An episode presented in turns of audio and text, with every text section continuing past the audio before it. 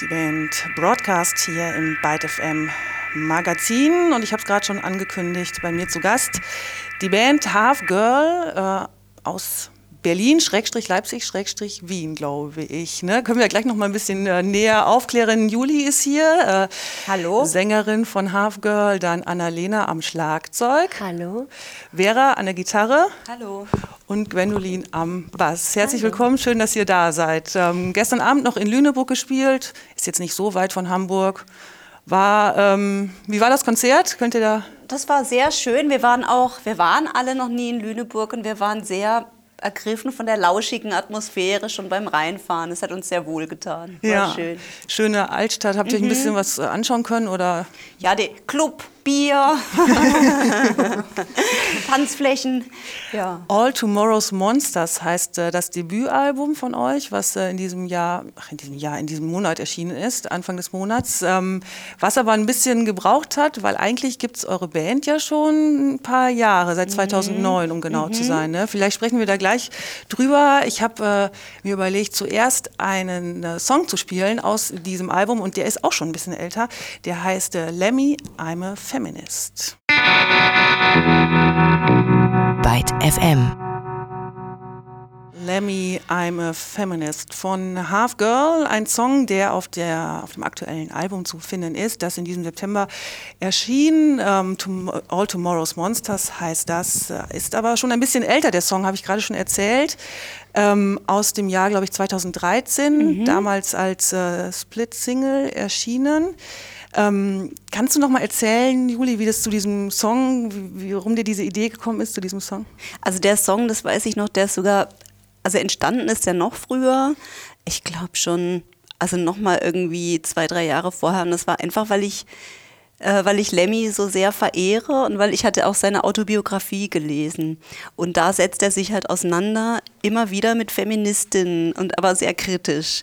Also und ähm, und gleichzeitig hat er ja als einer der wenigen in dieser Szene viel mit Frauen gearbeitet und die auch immer ernst genommen und mit denen zusammen Musik gemacht, so mit Girl School oder so.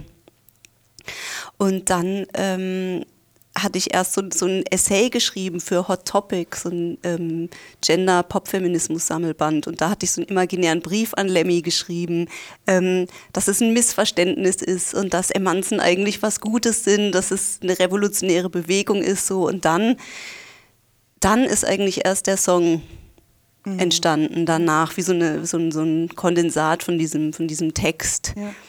Und ich habe ähm, dieses sehr lustige Video mir angeschaut gestern, wo ähm, ihr Lemmy quasi einladet zu so einer Art Kaffeeklatsch. Ihr spielt irgendwie auf dem Balkon und äh, also Lemmy natürlich äh, als also als Figur kommt vorbei und äh, findet auch, also ihr trinkt nachher Kaffee mit dem, beziehungsweise Whisky aus Kaffeetassen oder so. Auf jeden Fall ähm, habe ich ähm, festgestellt, das Video, ähm, also Lemmy wird dargestellt von einem Schauspieler. Dann am Ende aber sieht man ein Foto von äh, dir und dem echten Lemmy. Also hast du ihn mal getroffen? Ich habe ihn mal getroffen, aber es verlief etwas anders, als ich dachte.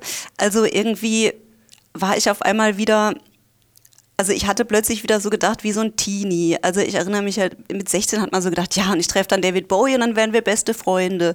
Und irgendwie habe ich mir das auch wieder so ganz naiv, irgendwie mit meinen 40, habe ich dann gedacht, ja, Lemmy und ich, wir könnten total schön zusammen einen trinken, wir spielen beide Bass, und, ja, und hier und und es war dann, aber er war, ich weiß nicht, ich kam rein, also ich wurde dann so, er hatte den Song gehört, ein Bekannter hat ihm den vorgespielt beim Motor, also vor dem Motorhead-Konzert.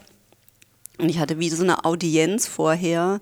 Und es war auch ganz hell und natürlich war ich stocknüchtern und es war überhaupt nicht so eine Backstage-Atmosphäre oder so. Und ich weiß noch, Lemmy saß da und er war so riesengroß und hat so wahnsinnig gut und frisch geduscht gerochen.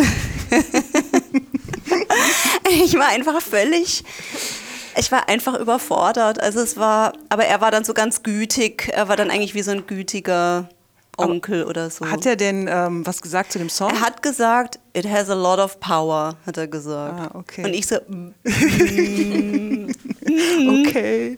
Ja, Aber ja. Ähm, das, das, Gespräch war etwas einseitig.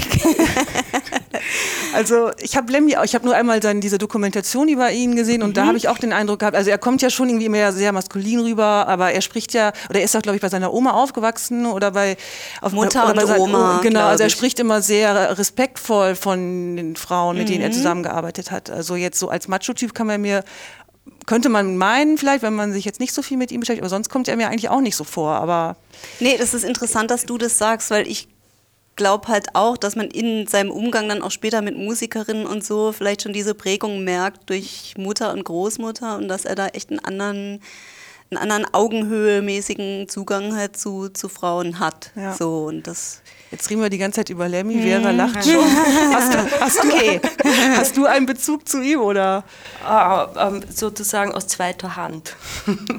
also von mir persönlich jetzt gar nicht so, aber ich, ich, ich lebe natürlich mit so bei jedem, bei jedem Half Girl Konzert und also Gerade auch als ich den Song angespielt habe, hast du auch direkt ja. als du zur Gitarre spielst.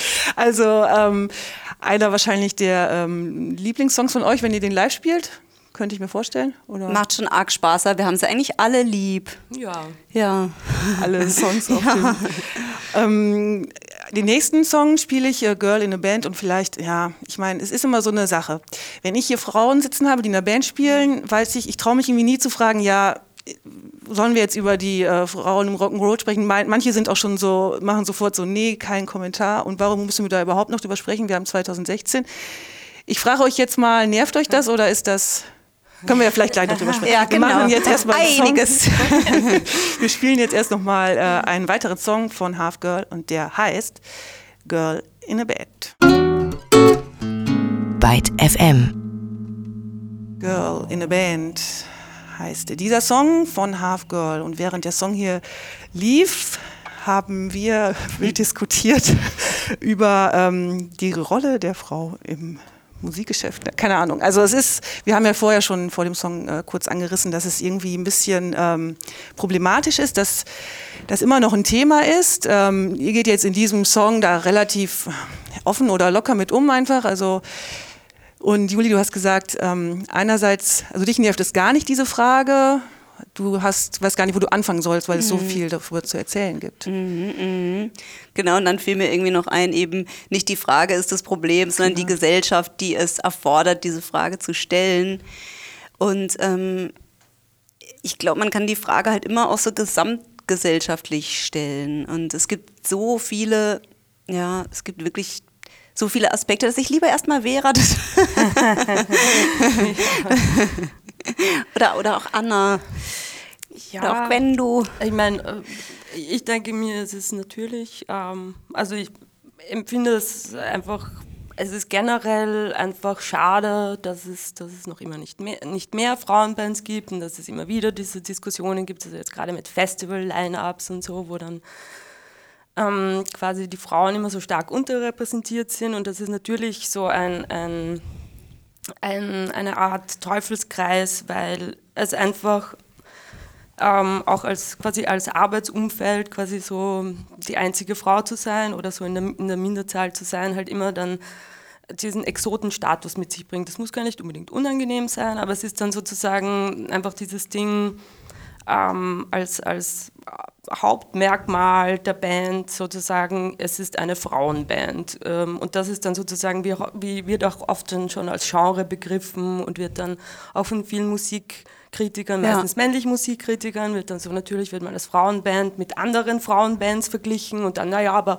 also im Genre Frauenbands finden wir eigentlich diese Band besser als diese Band. Und das ist dann halt eigentlich recht ähm, frustrierend, da ebenso immer in diese letztlich Ecke getrieben zu werden, weil das ist nicht unsere Leistung, Frauen zu sein. Unsere Leistung ist das, was wir machen. Und Aber kann man da irgendwas gegen machen oder einfach immer nur mhm. weiter Musik machen und äh, ich, ich frage mich irgendwie, was also ich, also ja, ja ich habe das Gefühl, ja. dass wir alle versuchen, was zu machen, aber ja. Ja, ich glaube, Girl in a Band war schon auch so ein bisschen, also das halt total ähm, so, so gut wie möglich abzufeiern, ja, dass es eben auch Spaß macht. Das haben wir schon also wir haben da öfter mal drüber gesprochen, das haben wir schon festgestellt, also für mich jedenfalls ist es schon eine besonders schöne Arbeit mit dieser Band, das muss gemeinsame Musik machen, ist für mich bisher das entspannteste Musik machen. Also das, das sind die Erfahrungen bestimmt unterschiedlich. Ich glaube, mhm. Gwendo hat da bestimmt an, hat noch eine Mondo Fumatore, wo das, glaube ich, ziemlich auch sehr entspannt ist. Aber für mich ist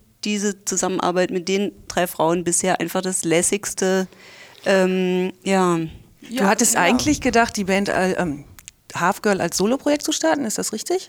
Nee, nie. Das war eigentlich mehr so eine, das war eigentlich mehr so eine Traumband. Also ich habe ah, eigentlich, okay. ähm, ich habe ähm, so Vera und Anna einzeln auf der Bühne gesehen in anderen Projekten und hatte dann so einen Traum, wie das wäre, wenn das meine Band wäre. Okay. Und, und, das dann und, und, und von Gwendo war ich eh immer Fan, aber die kam ja dann erst später. Also erst war noch ähm, Jens Friebe dabei und dann Julia Wilton und dann hatten aber Gwendo und ich schon parallel, wollten wir einfach irgendwie, hatten wir gesagt, ach, wir müssten mal, dann haben wir so Budenzaubermusik gemacht und dann habe ich die Gelegenheit ergriffen und ja. sie dann mit ins Boot geholt. Ja.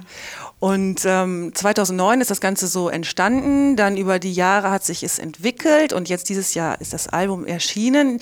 Ähm, ich glaube, ein Problem, oder was heißt Problem, also ein Grund, warum es so lange gedauert hat, bis das Debüt erschienen ist, ist halt auch, dass ihr alle in unterschiedlichen Städten wohnt, oder? Wie, wie gestaltet sich denn dann zusammen Musik machen?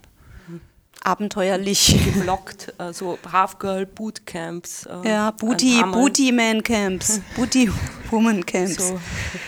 Also ähm, sprecht ihr euch ab und dann trefft ihr euch für Wochenenden oder Wochen sogar und arbeitet ganz viel an der Musik. Ja, ja also oder? dieses berühmte, was ja so manche MusikerInnen erzählen, ja, und dann schicken wir uns so Sachen hin und her und so, das ist bei uns nicht so. Sondern wir reisen dann zum Beispiel, Quendo, Anna und ich, nach Wien für eine Woche und proben da mit Vera oder Vera kommt nach Berlin. Also, also das muss schon sein, irgendwie dieses Face-to-Face ja, -face oder. Ja, ja. ja. Und es also ist bei uns auch so, also was ich an der Band sehr schätze, ist, ist eigentlich dieser Zeitdruck und ähm, weil ja viele andere Bands ja berichten, so ja, dann proben wir irgendwie so jede Woche oder mehrmals und dann so, ja, arbeitet man mal so ein halbes Jahr quasi an einem Song und noch nicht zufrieden und so. Und bei uns ist es irgendwie so, okay, wir haben jetzt nur diese vier Tage und in dieser Zeit muss jetzt das passieren und ich habe das Gefühl, dass das sehr dann hat man auch nicht vielleicht äh, den Hang, was zu sehr zu perfektionieren, vielleicht, keine Ahnung. Also gibt's ja Ach, auch. Da haben wir immer so Angst davor. Das Gefühl, das ist so eher dieser, wie sagt man,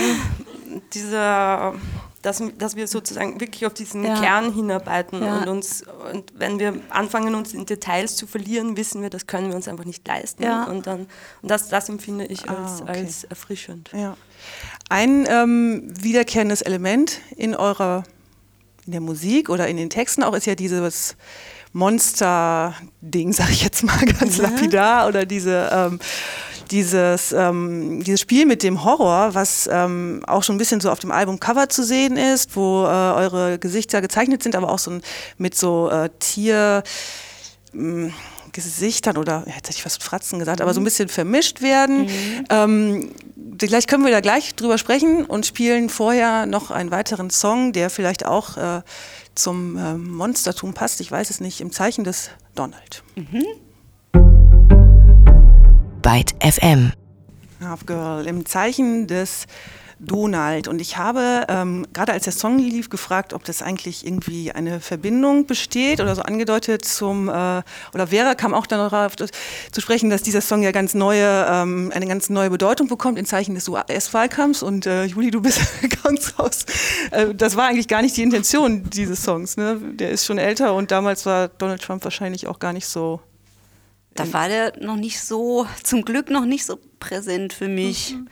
Ähm, ja, ja, ich, ich, bin, ich, bin, ich bin ganz schockiert. Wir können Sie aufklären. wir können es ja, genau, aufklären. Ich wollte, auch, ja, ich wollte gerade nur kurz sagen, manchmal ahnen Lieder mehr als man selbst. Das ist natürlich irgendwie Liedorakel. Irgendwie, wir wollen hoffen, dass es nichts zu bedeuten hat. Aber eigentlich war damit mein geliebter Freund Donald Duck gemeint, dem, ja, dem ich mich sehr verbunden fühle und so seiner, seinen Pechsträhnen, aber dass es dann doch immer irgendwie weitergeht für ihn. So, das war eigentlich so die Idee. Ja, des Songs. Und du hast ähm, eine Doktorarbeit geschrieben, habe ich gelesen, über Monster oder Horrorautorinnen. Beides. Kannst du noch mal den genauen Titel sagen? Dieser also jetzt muss ich mal kurz nachdenken. das ist noch ich Neue Monster, Doppelpunkt. Ähm, postmoderne Horrortexte und ihre Autorinnen. Und es war sehr, ich bin selber immer, also ich habe mich auf ganz schön dünn, dünnem Eis bewegt, weil ich habe halt sowohl über weibliche Monster geschrieben, als auch über die, naja, über die Subjektposition der Horrorautorin auch so im Kanon. Also eigentlich war es eine total realistische, gendertheoretische Arbeit, weil es eher wirklich auch so darum ging, ja, ähm, wer wird gesellschaftlich überhaupt als stark wahrgenommen, wer wird gehört und so. Also und ähm, das, das war auch so ein Aspekt. Aber natürlich bin ich trotzdem auch totaler Monster-Fan Genau, bei aller jetzt, Theorie. also ja. was fasziniert dich so daran? Also ähm, ich glaube, was man ja auch auf unserem Cover so sieht, ähm, irgendwie, dass das, der, der Freak oder das Monster ist ja auch sowas, sowas Schönes und was kann ja was Verheißungsvolles sein und auch was Starkes, so ähm, das Hässliche schön machen. Also das ist ja auch bei unserem Lied Monster Gang. Da hatte irgendwie, hat es eine schlechte Kritik über uns gegeben irgendwie. Und dann habe ich auch gedacht, jetzt machen wir es so wie im Hip-Hop und feiern uns irgendwie, feiern uns irgendwie ab und feiern auch so das, ja, das Haarige, das Borstige irgendwie, ähm, erklären das einfach zum Guten und Verheißungsvollen so. Und das können ja manche Monster auch. Und wenn du Horrorfan auch bist, was ist so ein Lieblings, dein Lieblingshorrorfilm? Warum muss man ihn gesehen haben und warum? Also ähm, eigentlich einer meiner Lieblingshorrorfilme ähm, ist Nekromantik 2 von Jörg Buttgereit. Und ähm, das ist halt, also in meinen Augen wirklich auch so ein toller feministischer Film. Also es gibt so einen ganz tollen Main-Character, eine, eine, Frau, und ähm, die auch eben so eine ganz seltene Subjektposition einnimmt. Also ganz oft sind ja auch so diese crazy, abgründigen Characters in Filmen, ganz oft Männern, Männer. Und sie, sie ist da halt, also sie ähm, dominiert den ganzen Film und sie ist halt, sie ist nekrophil und es wird aber alles so gar nicht erzählt. Also ich mag nicht so gern so Horrorfilme, die so wahnsinnig brutal sind, sondern das ist da alles eher so, na bis zum Schluss, Subtil, einvern oder? einvernehmlich und liebevoll. Also Liebe ist das Motiv. Und, und das finde ich so schön, so ganz romantischer Horror, wo das, das Schlimme eigentlich auch nicht schlimm ist, weil es nicht aus Hass passiert. Oder nicht aus Macht, also auch nicht aus dem Wunsch nach Macht, sondern eher Ja. nach Liebe. Jörg Buttgereit, jetzt schlagen wir wieder den Bogen zum Anfang, hat, glaube ich, auch das Video zu Lemmy, einem Feminist geschrieben. Mhm, Jörg ne? Buttgereit Genau. und Frank Behnke. Ja. Okay. Ich danke euch sehr für den Besuch. Vera, möchtest du noch was sagen? Sieht irgendwie so. Äh, Ich wollte nur sagen, dass ich äh, Nekromantik ist schon ein heftiger Film. Ja. Ne Nekromantik 2. Ja, es ist nicht, einer ist der- nicht, dass man ja, ja. die Zuhörer Ja, ja. in die Irre führt. Also es ist nicht Ja, ist so, einer der heftigsten Filme, ist die ich je gesehen habe. Also Ja. Okay. da ist das Ja. Kettensägen-Massaker. Ja. Es Nichts ist, ja, ja. Okay. Ja. Also Aber auch sehr, vorbereitet also. Romantikliebe, ja. Ja. Ja. Nur, dass man das Gut, dann haben wir das nochmal klargestellt. Ich danke euch sehr für den Besuch. Heute Abend spielt ihr im Hafenklang in Hamburg. Äh, Ich habe gerade nochmal die Tourtermine aufgeschlagen. Äh, Weiter geht's nach Berlin, Karlsruhe, Nürnberg, Leipzig, Schorndorf, Freiburg, oh je. Ganz viele, auch äh, nach Österreich geht es im für einige Termine, dann aber erst im Januar. Ich wünsche euch eine tolle Tour und ähm, ja, danke euch sehr für den Besuch. Ja, vielen Dank. Dankeschön. Und wir machen weiter mit Musik von Chris Cohen.